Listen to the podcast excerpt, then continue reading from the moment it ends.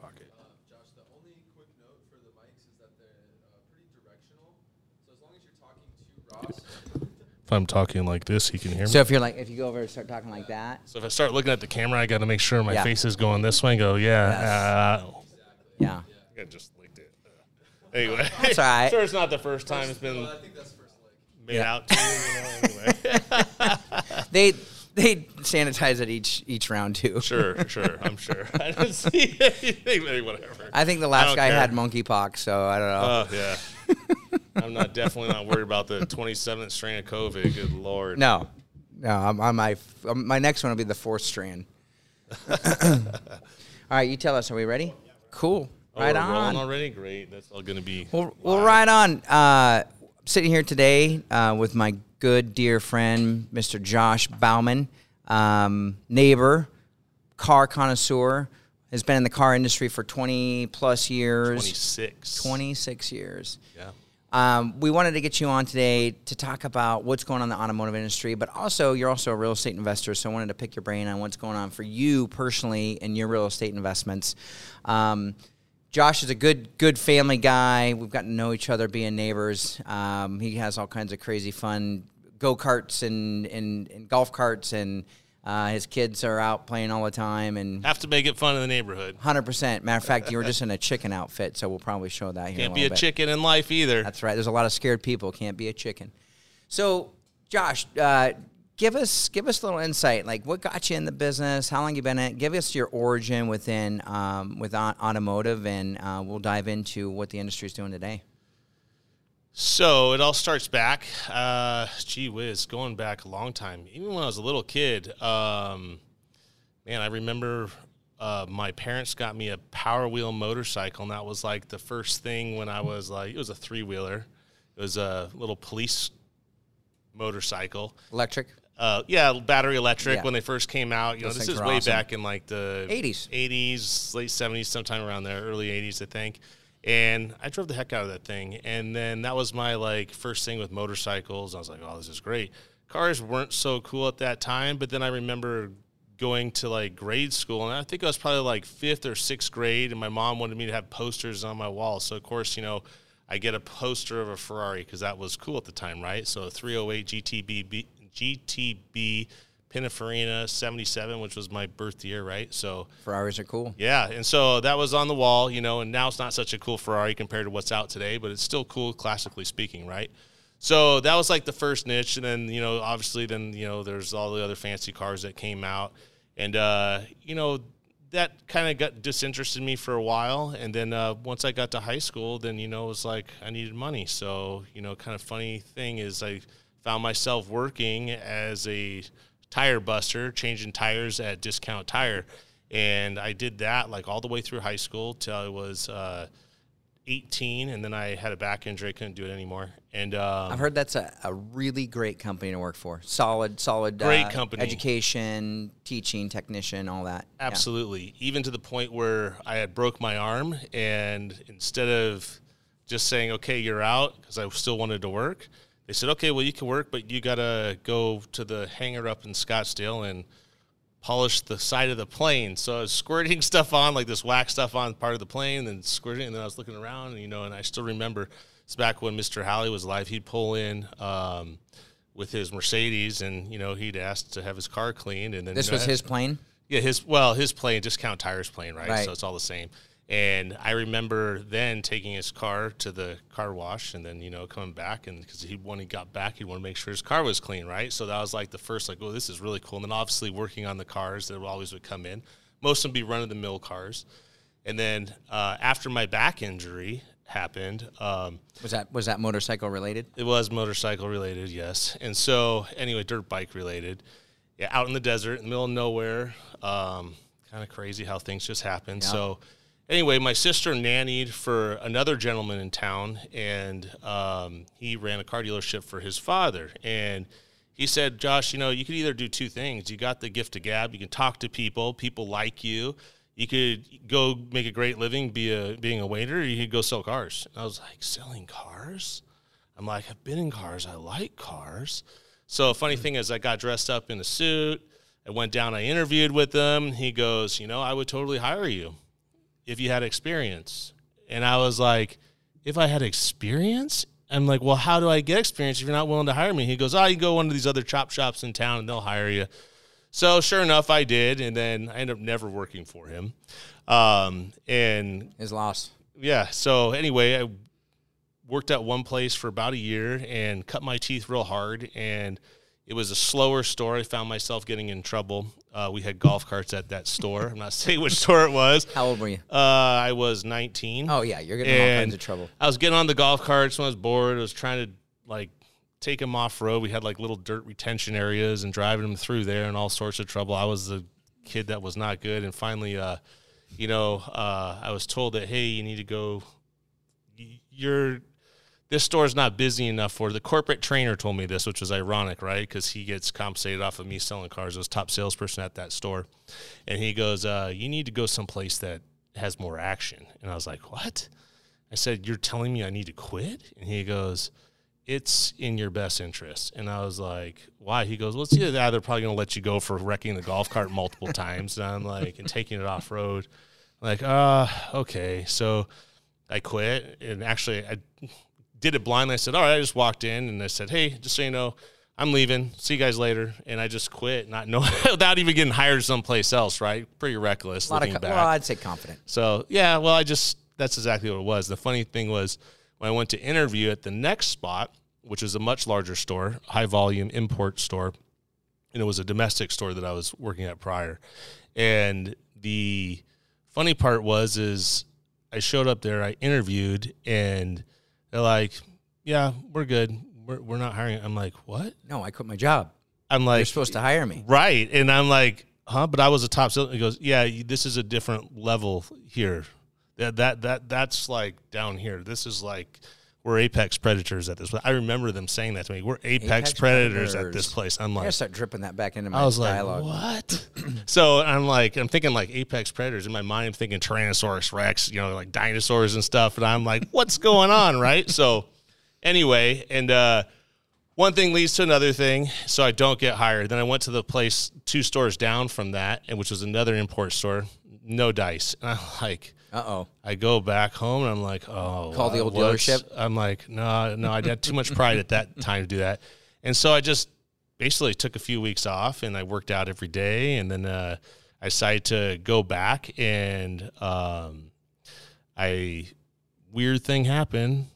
So all new managers at that store all of a sudden when I went back and they're like, oh yeah, we, we'll hire you, and I was like, okay, perfect. So and uh, Timing's everything. yeah, so I started s- selling cars in first month out of the gate. I sold 25. The next month I sold 30, and I was pretty much consistent 30 cars where I was a 15 car guy prior to that at this domestic store where everybody sold like eight. So, and uh, just kind of worked all the time. So at that same time, my mother, um, This was new car sales that you were new doing. and used both. Okay. And so uh, my mother had cancer, and so I didn't really want to deal with that. So I kind of held up and kind of like didn't want to go see her. Uh, she- worked a lot. so I just yeah, I just put all my energy into working, and that was my focus. So I wouldn't think about what's going on with my mom, and um, I did that, and I worked there for geez six and a half years, five and a half years. So pretty much from the time I was like 19 to about 24 and a half. Now, this is in the So- 90s, Yeah, this is in the this is uh mid to late late 90s, late nineties, early 2000. two thousands. You know what I mean? And then uh yeah, I left there. It was two thousand. End of two. It was right about the beginning of two thousand two when I left there, and um, it was a great place. It was a gr- totally awesome place. I uh, I moved up into management there, and then I actually quit being a manager because I was making more as a salesperson. Usually do. Usually and do. then uh, uh, after a point in time, they told me I had to be a manager. Did finance for a short stint, and then uh, left there and went to a different store. Um, just because the people who had promoted me up at that store had moved on, and there's a thing about you have to like the people you work with. Absolutely. Culture's And, everything. Yeah, the culture shifted, became a turn house, and I wasn't about the turn house, so I wanted to be where I felt valued, and I did a great job, and to the point I still remember the the owner of that store coming in one day and I had funny thing this was when I was probably there for about 6 months 7 months and came into the store and I matter of factly I was driving a golf cart again. So we had one. Were you jumping and, it? And no, oh, well, sort of. Yes, on the way down. So I, I had just sold a car and it was a split deal. We split deals in the car business if there's two salespeople involved. It's hard to explain, but anyway, our wholesale row was up at top of the dealership. So I drove up to the top of the dealership in the golf cart, following him driving the car while he's parking the car. There's no other cars up there. I'm doing donuts on the top of the roof. You know what I mean? Well, according where the dealership was, there's like counting office at the top that you could see the top level of the store. Well, the owner's store happened to be in there. I didn't know that. My buddy hops on, we cruise down, you go down the hill, and then there's like a thing you go up, and then you jump the curb, and then you're in the parking lot, pull out front. He comes running out, he goes, he was gonna fire me right there. Like I knew I was like, oh turned all white. The general manager came up and he goes, Hold on, hold on. He Don't goes- fire him. He goes, He's gonna sell over 30 cars this month. You can't fire him. and he bit his tongue and he was super red in the face and he turned around and I mean I would have lost it. Like looking back, like if I was him, you know what I mean? Oh yeah. And so Now you're in his spot, right? Right. So and at the same time, I remember that very distinctly. And he turns around, he goes, You're not going to work here if you don't sell over 30 cars this month. Oh, I got to start doing that in the morning. And I was like, and I was mortified at that time because I thought I was losing this great job that I was making great income at as a very young age, right? So I actually sold 37 and a half that month. And he came up and he goes, Hey, Josh, come here. Because obviously I was recognized all of a sudden. I said, Yeah. And he goes, Hey, here. And he counted out 2000 bucks and gave me 2000 bucks in Cash? in cash. And I'm like, Was this where he goes, Don't let me catch you on a golf cart again. Good job last month. Yeah, like, they need to take the keys oh. away from you. and then of course I went to bat for that guy. You know what I mean? It's like uh, do anything for him, right? So over time though, that you know, things always change at dealerships, and he moved on, and so obviously I eventually moved on, and then I worked for a different brand as a sales manager, finance manager, assistant manager. It bounced all over through different levels of management, and finally settled at a store down um, in the Southeast Valley for several years. And as a sales manager, and I learned a lot from the man that ran that store. He was very uh, crucial to um, he had an interesting way of learning very hard very firm but uh, it worked you know what i mean if We you all need mentors. If you could uh, he was a mentor without being a mentor formally if that Right. makes sense You learned So, from him. Yeah. absolutely learn what was good and what was not good if that makes sense right you take the good and the bad from those people and then you you become who you are right so anyway and then uh as time went on, obviously, you know, 2008, 2009 happened. You know, everybody was in a pickle. And at that time, I was a general sales manager of a store in North Scottsdale.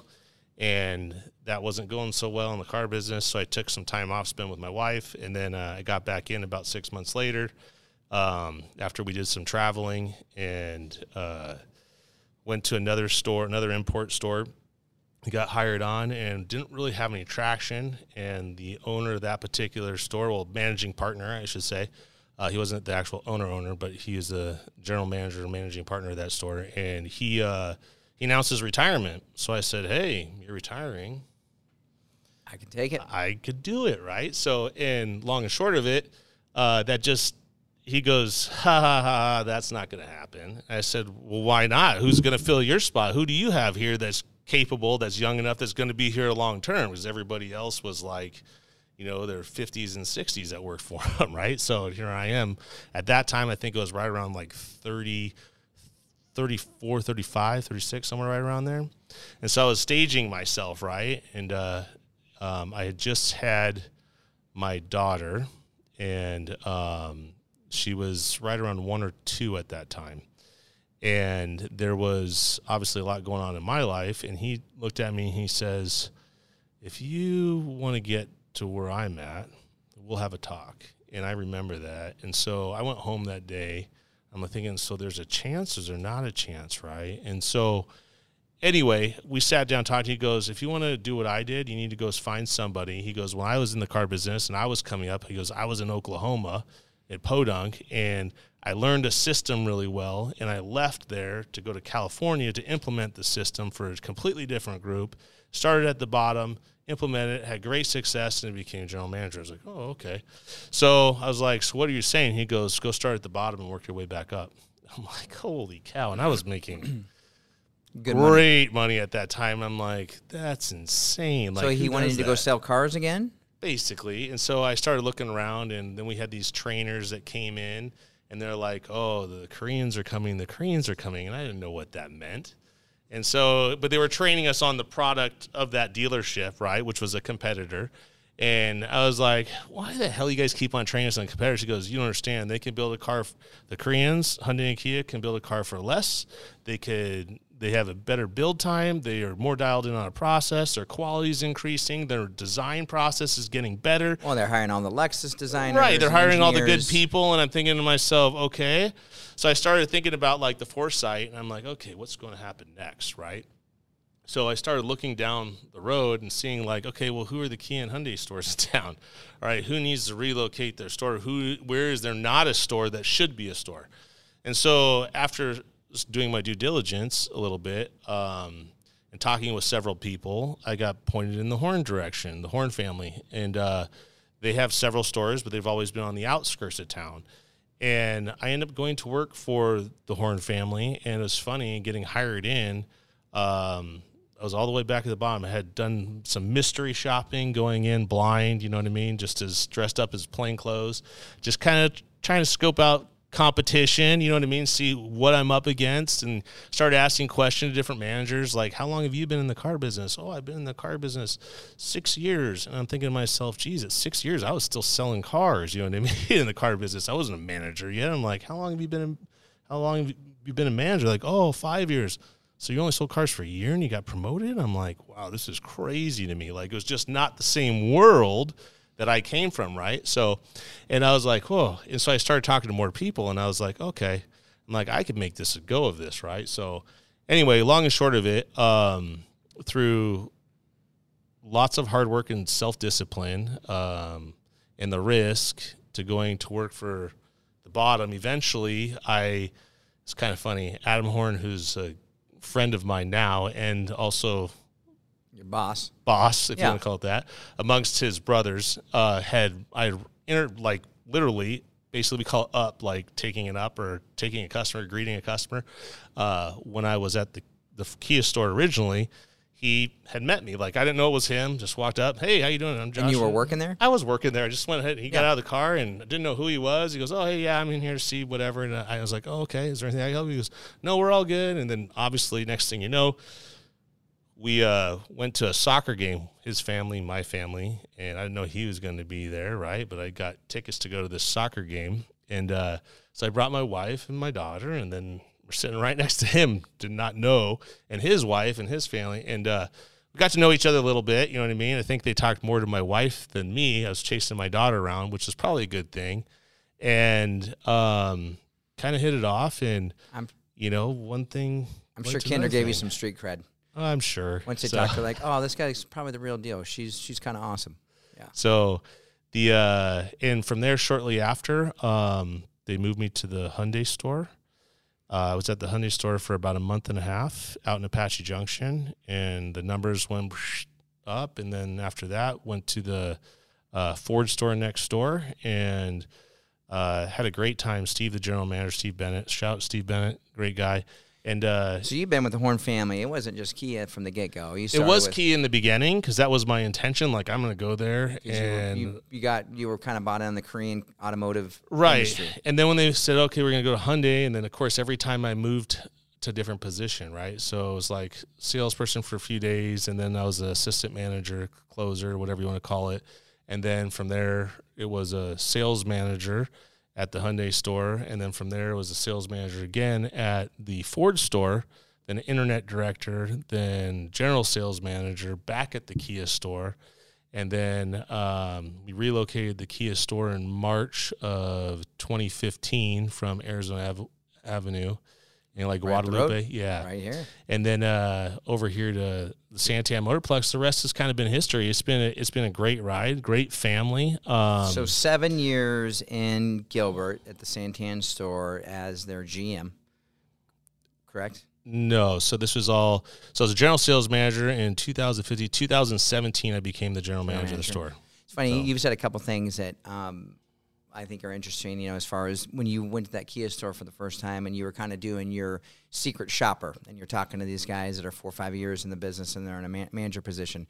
And I think that's sometimes a downfall for any occupation or career is that you don't put the time in, right? So Correct. I'm 20 plus year veteran in the mortgage business. I've had multiple cycles. You've seen the ups and downs. I've made multiple lefts and the mistakes that I've learned Yeah. from, and I think sometimes you know with the younger generation, I'm not picking on them because I love them, and they I've got a lot of young folks that work for me, and they would do a great job, but sometimes they get in a hurry. They want to be a market expert within a year or two years, and it's like you know sometimes you got to go through those trial and tribulations to be successful in whatever you're doing, right? So kudos to you. You put the blood, sweat, and tears. Now you've been super successful. I want to talk about cars and automotive industry right now. We all know since COVID, or pr- just maybe just even prior to COVID, automotive industry started taking off. But once COVID hit, because of supply chain, you know, you have the rental car issue. They sold all their cars, and then they needed cars, and all these things. So, I would love to know what you see going on right now today. We know that you know recently in the last couple of years, you've had a, a huge supply issue. No used cars. You can get new cars. You're paying a, a premium. Um, talk to us about cars today. Is it still like that, For some people, it's But- like that. but not Kia? Not for us. Cool. So You guys have a we're good, supply. Uh, well, part of that is this: is you have to understand the the macroeconomics of how a car is manufactured. Most most car manufacturers uh, they subcontract everything out. So, for example, it'd be like, you know, I'll use my five fingers for example. So, let's say my thumb is one manufacturer. I'm not going to list any manufacturers out by name. Let's say one is one manufacturer and they have four more friends, right? So they're like, hey, well, you manufacture the steel for me, bro, and I'll buy it from you to build my car in my plant. Hey, you make the wiring harnesses, you do this, you build the chips, so on and so forth, the whole way down the line. And so everything's subcontracted out. So this is the benefit that now I realize from many years ago what these trainers, these corporate trainers were coming out talking about working for that other manufacturer is that Kia and Hyundai, they own everything. They own their own steel. They own their own chip place. They own everything So they much. subcontract less. Way they still subcontract stuff Some, out, sure. but there's but to the degree is way less than all the other manufacturers, and because of that, they also own like Hyundai. Have you ever seen their big boats that come into like you know San Francisco or Port Hueneme? They own their own shipping, you know. So it's like Oh, the storage container boats. They, yeah, all Wow. that. So so they own all that. So it's a huge co- worldwide conglomerate, right? So they have navigated this a whole lot better than a lot of other manufacturers because they're into more more things, if that makes sense. That's amazing. So now to we're still we're still selling everything that we get as far as new cars, even in this environment with rates going up. Uh, we have seen it deter some buyers that would normally want to buy something that they used to be able to afford at 0%. You know what I mean? Now they're buying the model down or two models down. We have seen that. There's more fight in order to make a deal than has been happening before. Okay. They want to go back to negotiating a little bit. Yeah, a little bit, but at the same time, you know, with every other, there's a lot of manufacturers out there that are hurting. Quite frankly, in our auto group, there's several manufacturers that are really hurting. Um, and for us, you know, thank goodness the Hornes have some a Kia and a Hyundai store. Quite frankly, um, that's part of the things that's keeping them afloat. Plus, a couple other stores that are that are doing really well as well. Prior to COVID, how many cars were you selling on average monthly? And then during COVID, what were you selling and what are you selling now? So this is kind of funny. So pre-COVID, actually, right after COVID, as a matter of fact, I'll say, let me think back to this for a second. So like last year, so 21, for example, May of 21, we peaked at the store with 437 sold units sold, new and used combined. We did. Alex is here. We did 337 new. Yeah, 337 new that month. May in 2021. May of 2021, and that was the that was like our first ramp up because I was taking that was back when I could take whatever cars that I wanted to take, and so basically I took everything that was left that I could get my hands on, and then after that there was this slowing that happened in. Don't get me wrong, June was still great, July was still great. The pipeline was starting to slow down. Yeah, it was starting to slow down for us because this ground stock surplus that was there was not there anymore. So I couldn't just pick up the phone and say, "Hey, I need whatever, send me whatever" anymore. You were waiting on cars. Correct.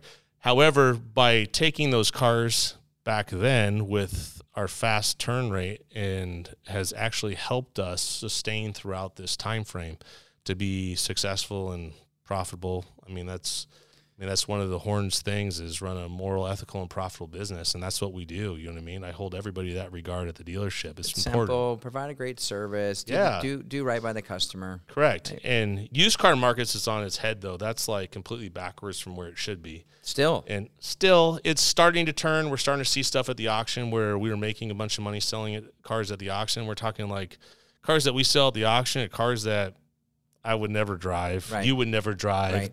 The average person would never drive. They usually go someplace. Well, let's talk about that. Why? parted out. Why was the used car market so pent up? Why was there so much demand and, and low supply? uh, had a lot to do with rental cars. Most of the used cars get, get flooded in the in the market. Usually come from rental cars. Well, during this short supply of new car inventory, so the way that most rental cars get rental car companies get their uh, their vehicles to be put into their rental fleet is surplus ground stock from the manufacturer. So, like the manufacturer, for example, I'll, I'll use Kia as an example. Kia right now is building between fifty thousand to sixty thousand units, right? So, in In production right now. in production, right? So if at the end of the year they have only wholesaled or to the dealership or the dealer body like fifty five thousand, well, if they had sixty thousand built, they take that other five thousand, go, oh, we got to get rid of these, and then they do some deal with the rental car company, and boom, off they go, and then they're in the rental fleet, right? And then the rental car company dumps their cars, you know, when they get like twenty five thousand miles or fifteen thousand miles or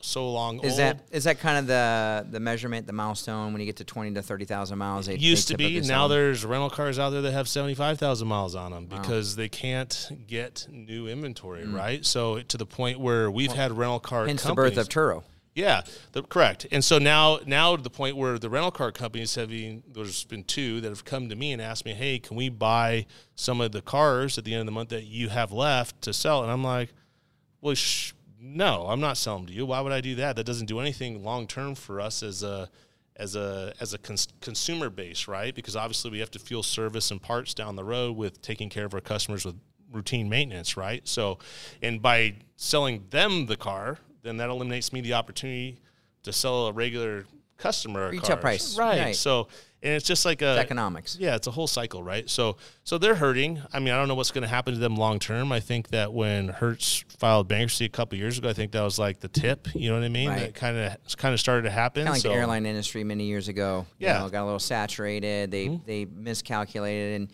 when you, you're dealing with margins that are pretty narrow, it's a volume based business, like Correct. like rental cars, like airline business. I mean, you can't miscalculate. Right. So is Hertz is Hertz one of many? Do you see more going that same path? I don't know. I think that they just happened to be in a position where they were over leveraged and they got saved by Wall Street bets. Everybody knows about Wall Street bets anyway.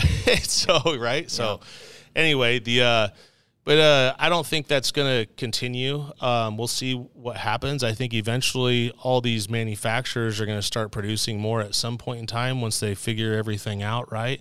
And then that's what's going to actually correct the market. Um, I really don't think it's going to get corrected formally until 2025, based off everything that I've seen so far. Um, and I think after 2025 will be a more normal, but somewhat limited, if that makes sense. I think the manufacturers will be a little bit more cautious. At the same time, part of me thinks we'll be back to the way we were before, except worse. And the only reason I say that is because obviously some of these manufacturers are retooling these large plants that are billions of dollars, and some of them are building new plants that are billions of dollars. Well, the only way that they can pay for that is by manufacturing a vehicle and selling it off to the dealership because that's when they make their money, right? And so when that happens, they need to have yeah, you have you need to have volume in order to pay for that, right? So that's at some point it's going to flip, right? Right, cart before the horse, kind of, and then in terms of uh, creating the revenue to, to retool all their Right, and we'll see what happens. I mean, some of them are going to be smarter than others, and some of them are going to be more foolish. It's, it always happens, right? So you know, there's been a bigger shift towards online sales, right, or non-retail.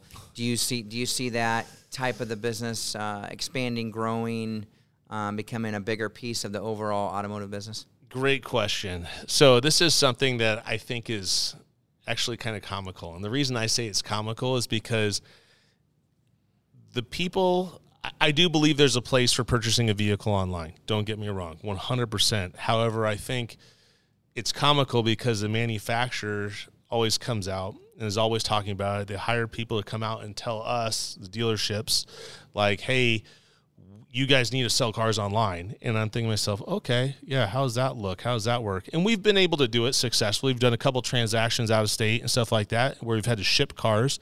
Um, and we were actually successfully on the forefront of that uh, until the inventory got restricted where you can't do that anymore. So, um, and when that happened, obviously we cut that off, but the manufacturer still talks about that, which is, I think it's funny. It's like almost like, hey, do this, but well, you can't do that, but Right. we want you to do that, right? So it's uh overall Because um, Tesla's more. I mean, you can go drive a Tesla. everybody wants to be Tesla because they broke the mold, Right. Right, and the reason they broke the mold is because you could go out literally buy a car online, you qualify online, and then however that's a very small percentage.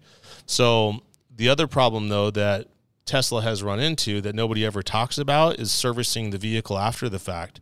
So prime example, there's one of our neighbors that lives down at the end of the street has one. not gonna say any names, and their car was down for something happened with one of the motors and a tesla crew had to come out to the house to fix it and then after diagnosing what was the problem the car was down for three weeks mm. they didn't have a rental car they couldn't there's no rental cars to get to tesla doesn't have a rental service so how do you get how, what happens during that time they just don't have a car for three weeks so they end up turning a car in order to use a car in order to the interim right so there's part of that where hey it's a great concept but they don't have the dealer body to go ahead and withhold and stand behind the I product think it's to like maintain, real estate. take like, care of the it- customer. It's almost impossible to go buy a house and have no human interaction, right, or person, right? Because People want to buy from people. Yeah. That's really what it comes down to, and they want to feel confident. You can do all the research on the planet as far as buying anything, right?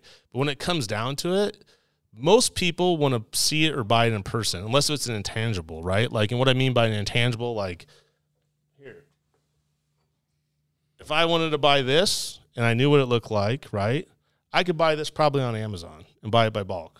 Okay, there's not much difference, whatever. I don't need a salesperson really to sell this, right? It's something that's a shelf bought thing, right? there's no buttons, there's no levers, No, there's no to it. operating manual. Right. But when it comes down to a bigger ticket items, something that's like, hey, I need to know more, even a TV. Like, I've never personally bought a TV online. I've looked at buying TVs online because they were so cheap. But then I catch somewhere down in the description it's refurbished. I'm like, I don't want to refurbish TV. Something might be wrong with this thing, right? So, Got to read the fine print. Right. You know, so and then it's like, you know, you get farther into the whole deal, right? So, you know, it's like even when I bought my last TV or even buying TVs for the dealership, right? Because we have different monitors for different things throughout the store and some of them go bad.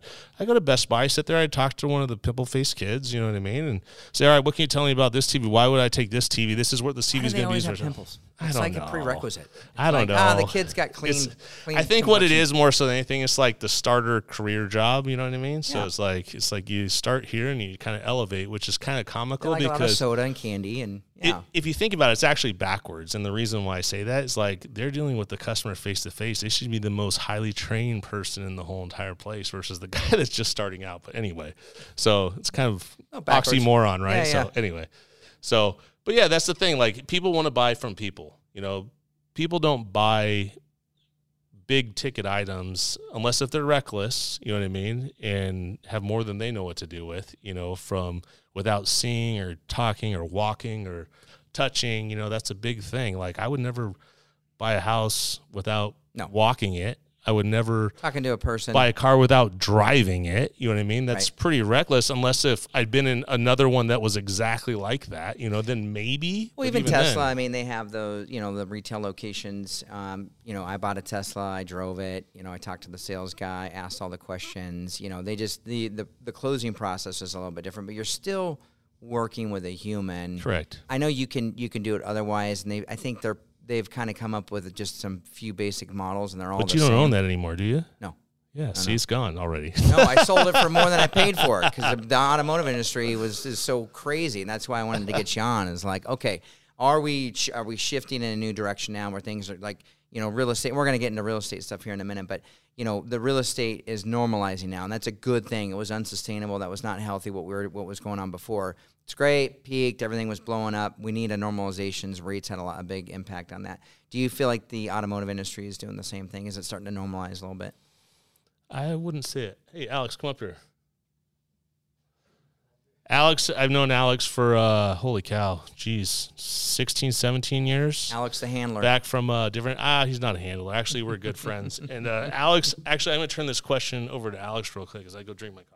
Okay, yes. Alex, welcome. We got a bonus. This is Welcome. the bonus. How are you? Good to have you. Thank so the question that Josh was, uh, we, you know, the the real estate mortgage industry is normalizing. That's a good thing, right? Uh, was getting totally out of control. Automotive, same thing. New car, used cars, uh, probably more used cars than new cars. But do you see your the automotive industry starting to normalize a little bit more now? I do not, and I don't foresee it ever getting back Oh wow. Okay. the way it was. All right. Why is that? Uh, production, manufacturing, uh, the current market right now is now reached a point of acceptance, Okay. and it's becoming the new norm. Wow. So the, the old version is, is out the window, and uh, the dealer bodies that have adjusted to the new climate are going to be the most successful. Are you seeing? Do you foresee or expect um, manufacturers and dealerships not making it because they're not I do. the times? I do see a uh, drop down in the uh, dealer body, pending uh, the the brand that you represent. I, I see a uh, change in production from cars to trucks, okay. and from trucks trucks to electric. Yes. Uh, whether or not the consumer buys into it is, is a different story. Right.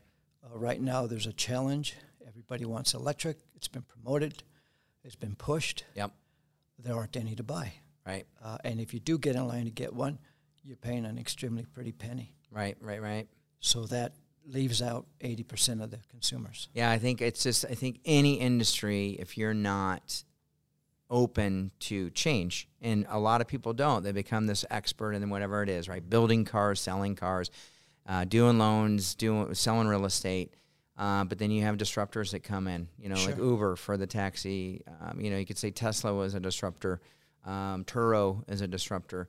So i think if anything if you're in the industry especially in a leadership level you have to be prepared to see that there's other ways of doing things.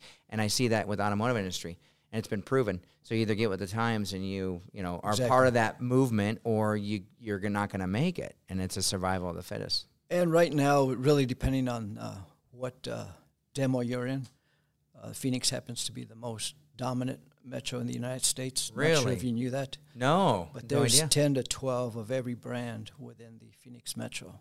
So it is Holy. by far the most competitive and the number one district. You know, it uh, makes sense because we have the probably the worst public uh, transportation Yes. service. So right, we have we don't really have any trains or we got some. You know, we have the light rail, but that's you know insignificant. So you have a lot of cars on the road. You have a high, high, high population of people. We have great freeways. Everybody that comes here is like, you guys have the best freeways on the planet. It's because we have a lot of people and a lot of cars. Um, how does Kia Horne uh, perform to your competitors in your marketplace and, and, and nationally? We were number number five nationally, so that speaks for itself. Number one uh, here in the uh, Phoenix metro. for you guys. One in the district. What uh, I have found doing this for 35 uh, years now and uh, representing two of the what I consider the best brands, which is Kia and Toyota, for a very long time, is that it all happens pending the character of the people upstairs Sure. and Horne is by far one of the most respectful families I could have ever picked to, to come and work. I was lucky to find Josh in the right place at the right time. He recruited me, and we got back together, uh, and it's been nothing but uh, pedaling uphill, but enjoying the ride. That's amazing. Um, so that being said, you're going to see a an increase in dealers selling um, and, and selling their family franchises that have been in families for 20, 30, 40, 50 years. They're getting out. They're getting out, taking the money and running. It's too competitive. They're not used to this environment. They can't handle the climate change, and they don't want anything to do with electric. Hey, I don't celebrate failure, but I also am like, if you you can't perform, you can't produce, you know, then get out of my way, right? Like that's kind of how I feel. Well, before we we end this segment on on automotive, um, we we. We, you got, we gave a great plug on, on Horne Family, uh, working for them. I think culture and leadership is everything. Um, just give us uh, why, why Kia? What is it about Kia that, that separates it from other automotive companies? Oh, first and foremost is the warranty. Uh, there's not another manufacturer that stands behind its vehicle going in. What is it? Um, it's 100,000 miles, 10 years on that powertrain. Wow. Uh, and whether it's Honda, Toyota, General Motors, nobody can say that. So do you that, see that warranty ever coming? I mean, obviously every car is not perfect, but do you see them? it, it, it's come into play, and uh, believe me, the people that have needed it have uh, become extremely faithful consumers to, to the brand. so Kia stands behind their product so much so they're going to give 100,000 10 years. In the rare event that something goes wrong, they're going to make it right. Absolutely. Absolutely. And that goes a long way. Well, Alex, good to have you here. Thanks for Appreciate having all me. the insight. right, yeah, thank you. bet. Awesome. Just just wrapped up the uh, automotive portion. Kia, Horne, your your whole legacy in in the industry. Um, you know, kind of what's going on in in that industry, which has been wild. I want to segue into another industry that's been absolutely gangbusters for the last two years, and I'll start off with you know been in the business for for 22 years. Um, I've seen several cycles. You know, the 08 uh, crash uh, leading up to that. You know, I was a I was a mortgage broker. Um, you know, it was very everybody knew you know what was going to happen because you took away the three components of a loan that made that loan perform. Right, ability to repay, skin in the game, credit worthiness, and you know people in Wall Street felt like those those loans would perform, and you know, oh, oh my God, they didn't. Right, like big shocker. Like, how do you expect it? So that that that bubble wa it was a bubble it was it was not real i mean if you happened to sell before the crash it was real for you this is not the same thing and you know i you know involved in a lot of different groups um, you know as far as speculation on what's going to happen with our real estate industry is there a correction i feel like there's um, a correction's already happened or maybe a slight more but you know the, the, the reality is we have two social economic classes that have entered our system uh, that need housing. Um, the alternative is renting, which is, is also very unaffordable. Um, rates being uh, shifted so drastically, so quickly, I think gave a lot of people whiplash. I think we just have to get back to people realizing this is the new norm, and the rates are still good historically. I mean, you know, sixes or fives is not 12s or 15 or whatever our parents were paying. Um, but I wanted to talk to you because you are a uh, real estate investor yourself. You've acquired some properties. I think what I feel is at the perfect time. Um, so, you know, tell us, you know, how much you have, in, you know, what do you have roughly in, in property? Where do you see those properties today, and where do you see the real estate investing going? And I know it's a loaded question, but let's start with what you what you have now. What kind of holdings do you have? Uh, I've got 10 rentals right now and a couple more that are in the process of being built. Um, actively looking to acquire a multifamily uh, Why unit. multifamily? Just out of curiosity. I really like the rent space. Everybody needs a place to lay their head. I looked at a couple other different types. I mean, we even looked at together doing storage, um, and for whatever reason, that just it just didn't pan out. And I really think that, you know, this sounds kind of cliche, but my father told me many moons ago, who was in real commercial real estate his entire life, and was a home builder a long time ago in the 80s. And uh, he said, you know, eventually at some point in time, based off our currency, you know, we're going to be in renter nation. and kind of funny historically, like I was like, what the heck does that mean? So that was like the first thing. Like he told me this probably like it was right around like 2008, 2009. So after everything just fell off the map, and I didn't know what he was talking about then, right? Looking back, he was pretty smart. And even more so, right around 2012, 2013, I met with my aunt, my mom's sister, and we had a long conversation. And her whole entire thing was she owned businesses and stuff like that, but she always used any profit from the business to buy more real estate. And I never understood it. It was always forest land, you know what I mean, up in the Pacific Northwest. Really? Yeah. So, and I was like, well, one of her businesses was logging, right? So mm. that's they had Made mills. So it kind of made sense to think. So anyway, she goes, so why do you buy all this land? She goes, I said, don't you have to pay property? She goes, Josh, it's a hedge on inflation. And I didn't know what she was talking about at that time, right? So knowing what I know now, right? Obviously, 2000, 2009 happened. There's a ton of money printing that happened, right? Because the government goes, oh, we need money for this, we need money for that, right? Well, then all of a sudden, you know, the coronavirus thing happened again. Oh, money this, money that. Printing presses go on, right? Well, I mean, I really think that every time they do that, it's deflation of the dollar, which just because a dollar is worth less, it inflates costs of everything else. That's what's really going on, right? So, and for me, at some point, I'm looking around and I'm going, holy cow, well, I need to get on this. I need to seize an opportunity. So that's when I bought a whole bunch. I've been involved now in like four private placements and for developers and uh, a whole bunch of other like tech investing. So I'm in like 10 different tech things now where I've invested a whole bunch in, including water, glow water. I don't know if you ever heard of glow water. You can actually buy it at the store. So at certain places. You're an investor in glow water. Yep. So in uh is like a C day investor. Anyway, and I've done all sorts of different stuff like that just because I think, you know, you have to diversify a portfolio. 100%. I mean, I have lots of stocks and bonds and all that stuff like that. Like I got a pretty mostly stocks and uh individual stocks and it's doing great. Even with this pullback, I'm still solid. So- Diversification's everything. You know, my grandfather told me because my grandfather was the same, much like your father, built houses, owned homes. You know, was a um, postal worker. He worked his way up through management, but really made his money through real estate. And he just said, you know, Ross, they just don't make any more dirt, and people need a place to live. So if you can lock in on, and you know. A reasonable place that's growing and hold it. You know, everybody wants to get this rich quick thing, and that's kind of what was going on last couple of years. But that's not what investing is. Investing is the Buffett model. You buy it, you hold it, and you keep it forever.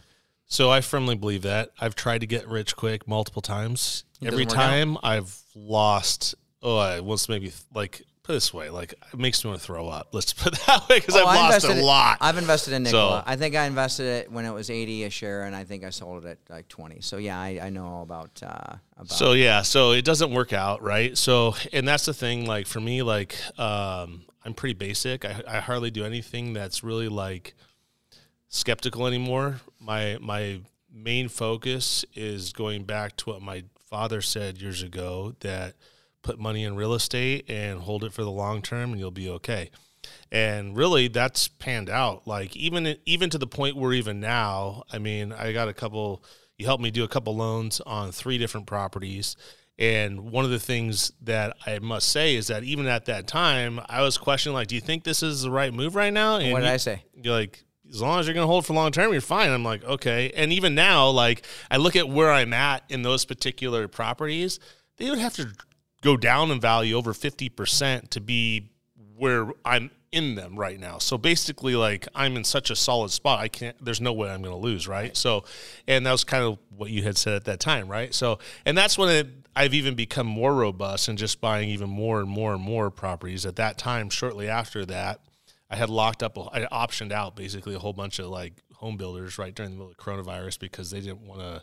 Nobody was buying houses, so they were all getting scared when the whole thing went off the map. And Some deals to be had. yeah, just went down and plopped down money as an investor everywhere. And then, you know, nine months later, I'd either lose, you know, about 25, 30,000 bucks if walking away from them, or I was going to benefit. I ended up benefiting tenfold. Well, nine months later, they stopped allowing investors to buy because they needed them for primary. So, Correct. Yeah. And that goes back to the whole thing about Renter Nation, right? So Renter Nation is if you look at what's happened here just in the Phoenix Metro, costs have gone up so much. And then even to the point where on the Arizona economic data, there's this thing where a lot of people don't know about this, but there from every August to August calendar year, if the cost of living has increased from August to August, the subsequent following January, there's an increase in minimum wage. Well, I could tell you this anytime that minimum wage goes up, the cost of goods is going up, which means there's inflation. So it's in perpetuous indexed inflation that happens in the state of Arizona. So, with that happening, that means the cost of replication for anything that has to be built, which is housing, is going to eventually be more. And at some point, it gets to the point where that cost is so high that people aren't going to be able to go ahead and buy a home, at least save money for the down payment because they're paying too much in rent or whatever the case may Can't be. save, yep. They can't get ahead of the curve, right? So, and at that point, that goes back to what my dad said it becomes renter nation. So, for me, being a landlord, you know what I mean? That that's a good thing, right? So, and that's why I believe that the whole invest model in in single family rentals or multifamily is a huge win because everybody at some point needs a place to pay to lay their head, right? And worst case, if things go down, you know what I mean, and they go down drastically, let's say, Well, if I was in a position where I wanted to leverage myself, I'd just refinance them and I could charge less for rent. I'm still good. You know what I mean? It doesn't hurt me, and I still own that particular asset. I haven't lost anything. Asset's worth what what you sell it for at that time. And you're not looking to sell. You don't need to sell. So it does it to me it's irrelevant what the value of something especially something that you're holding. You know, people get very caught up in that. They get very emotional about what the value of something is at that moment. It's like, well, are you looking to sell it? No. Okay, well then don't be emotional about it because it's not it doesn't matter. for me, I'm looking at long term cash flow more so than anything. And because that there, I look at what I am earning right now at the dealership, and it's the most I've ever earned in my entire life. And it's fantastic. And there's a lot of guys that work with me. And quite frankly, they're every single one of the guys that works for me is worth their weight in gold because they're providing a service for the Horne family that collectively they wouldn't be able to do. And quite frankly, the team is so strong that I've been able to take what I'm able to earn and invest it in order to know that at some point in my career things might change because every manufacturer has a cycle. Every manufacturer, you know, every every um, every manufacturer has a cycle, and not every dealership has a cycle to it too.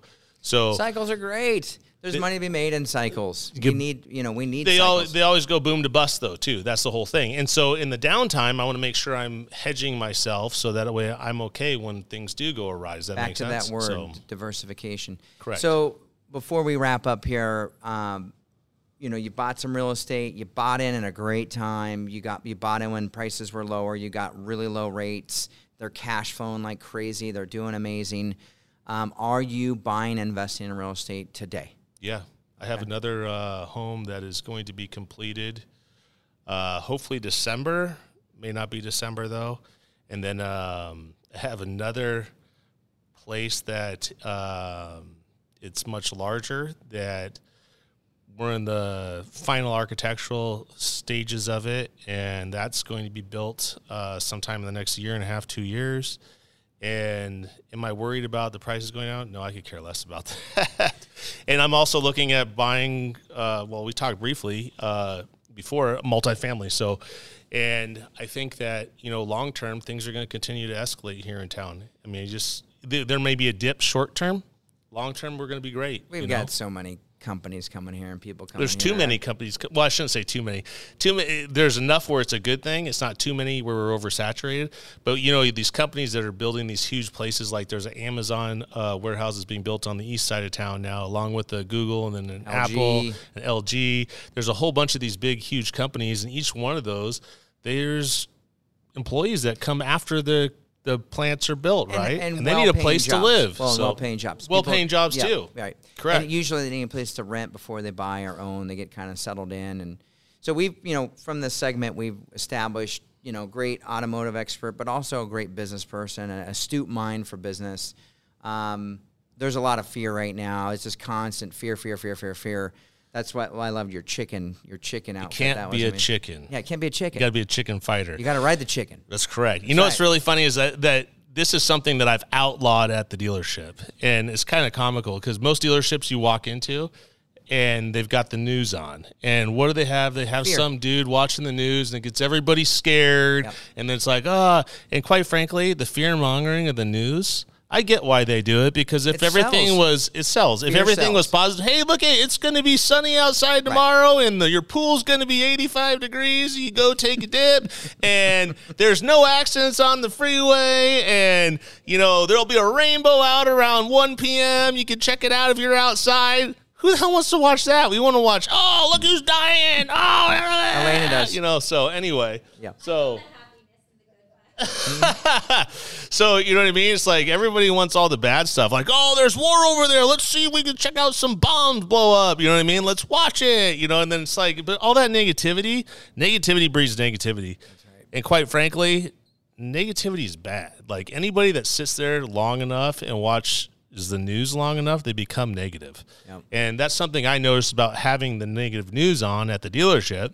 And now when people come and ask me and they say, "Hey, you know, so and so wants the the news on," I said, "Oh." I go, let me talk to them. I said, you know, I'm sorry, we don't watch the negative news here. And they're like, excuse me? I said, "Yeah, we don't watch the negative news. Why is it negative?" I said, "You've never watched the negative news?" And they're like, You've never watched the "I news? always watch the news." And they're like, "Well, you've never noticed that everything on it's negative?" The market's and crashing. they look at me Yeah. like, "Huh?" I said, "Next time you watch the news, see see if it's negative or not."